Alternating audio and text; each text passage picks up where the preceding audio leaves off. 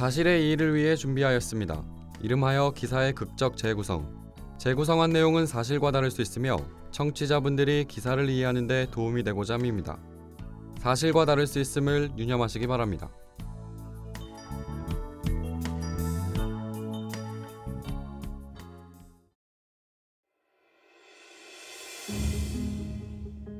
모두가 잠든 새벽 군희가 터벅터벅 텅 빈 길을 걸었다. 간간히 차들이 지나가는 큰 도로를 피해 골목길을 걸으며 양쪽 주머니에 든 물건을 확인했다. 그것 때문이야. 은정이가 그것 때문에 홀린 거야.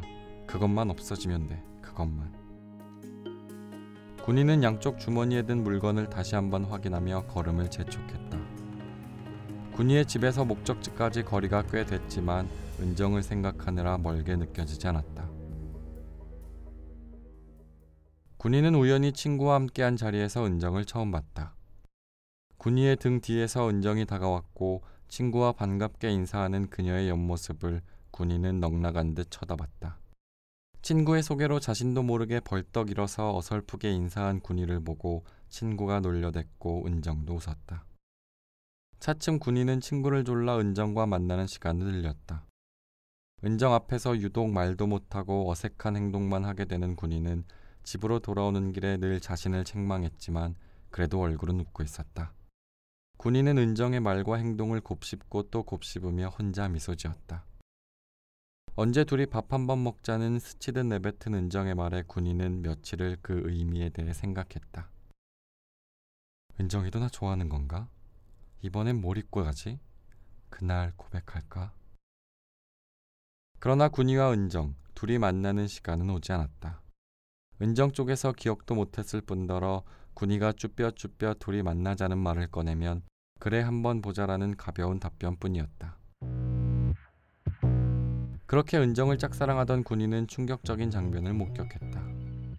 우연히 시내를 걷던 군이의 눈에 은정이 보였고 곧장 그녀를 향해 걸음을 옮겼다. 하지만 군인은 그녀와 닿기도 전에 걸음을 멈춰 상가 입구로 급하게 들어갔다. 군이가 본 것은 어떤 남성을 다정하게 맞이하는 은정의 모습이었다. 상가 입구에서 고개만 빼꼼히 내빈 군인은 한 남성이 은정과 반갑게 인사하며 카페로 들어가는 모습을 보았다. 순간 심장이 요동쳤고 군인은 잠시 상가 계단에 앉았다. 그리고 곧 다시 일어서 남성과 은정이 들어간 카페가 보이는 길 건너편 상가로 들어가 두 사람이 나오기만을 기다렸다. 한 시간쯤 지나자 두 사람은 밝은 표정으로 카페를 나와 남성의 차로 이동했다. 누구나 부러워할 만한 외제차였다. 군인은 멍하니 외제차를 타고 이동하는 두 사람을 바라보다 집으로 돌아왔다. 머리가 복잡했다. 은정이 그렇게 환하게 웃고 친근하게 대하는 모습을 본 적이 없는 것 같았다. 친구에게 전화를 걸었다. 은정이가 누구 만나냐고? 난 처음 듣는데? 외제차? 아, 걔 별거 없어. 그 자식도 은정이 좋아했나? 친구도 그 남성에 대해 아는 게 별로 없었다. 오다 가다 몇 번 마주친 사이인데 차만 좋아 보이더라고 말했다. 불확실한 친구의 정보였지만 군인은 그 정보 중 듣고 싶은 것만 들었다. 내가 걔보다 못한 게 뭐야? 외모도 키도 나랑 비슷하고 별거 없는데 차가 좋아서 그런 건가?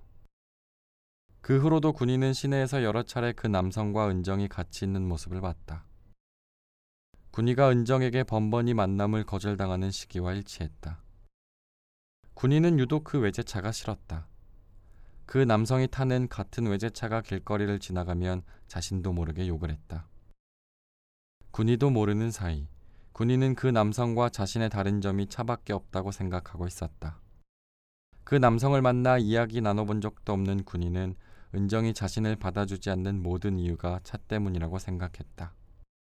더욱이 군인은 그 남성과 은정이 단순 친구 사이일 수도 있다는 생각도 해보지 않았다. 그 차만 없었으면 은정이도 날 봤을 거야. 그 차가 뭐 대수라고. 외제차만 아니면 그 자식도 별 볼 일 없는 걸 은정이도 할 거야. 군인은 은정과 자신을 가로막는 유일한 장벽은 외제차라고 생각했다. 생각의 확고함은 행동을 불러일으켰고 군이는 얇은 점퍼를 입고 집을 나섰다. 좁은 동네라 그 남성이 어디 사는지쯤은 지인을 통해 쉽게 알아낼 수 있었다. 지인이 말한 아파트 단지로 들어서는 도로에 괘씸한 외제차가 보였다. 차량 번호도 확인해둔 터라 군이의 눈앞에 있는 차가 은정과 자신의 방해물인 그 차라는 걸 알 수 있었다. 군이는 조용히 주변을 살폈다. 모두 잠든 새벽이라 사람도 지나가는 차도 없었다. 군인은 양쪽 주머니에서 시너와 라이터를 꺼냈다. 조용히 그리고 구석구석 외제차에 신호를 뿌렸다. 코를 자극하는 신호 향이 군이와 자동차를 휘감았다. 잠시 후 아파트 앞도로에 성난 불길이 일었다. 모두가 잠든 새벽, 외제차는 신호와 함께 활활 타올랐다. 차량 전체에 불길이 일자 군인은 서둘러 자리를 떴다. 집으로 돌아오는 내내 활활 타오르던 불길이 머릿속을 떠나지 않았다. 군인은 그 강렬한 불길이 은정을 향한 자신의 마음이 타오르는 것이거나 운정과 군의의 유일한 장벽이 사라지는 정화의 불길이라고 생각했다. 그러나 군인은 미처 알지 못했다.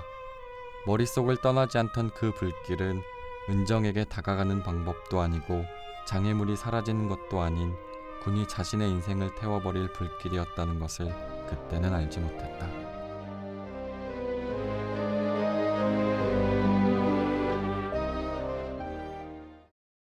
(30대) 남성이 짝사랑하던 여성과 친하게 지낸 남성의 외제차를 태워 경찰에 구속됐습니다.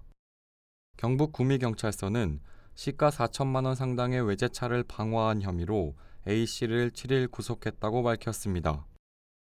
A씨는 지난달 29일 새벽 구미 시내 모 아파트 단지 앞길에 세워둔 B씨의 외제차에 신호를 뿌리고 불을 내 전소시켰습니다. 경찰 조사에서 A씨는 B씨가 고급 외제차를 타고 와 평소 짝사랑하던 여성과 친하게 지내는 것을 보고 화가 나 자동차를 불태웠다고 진술했습니다.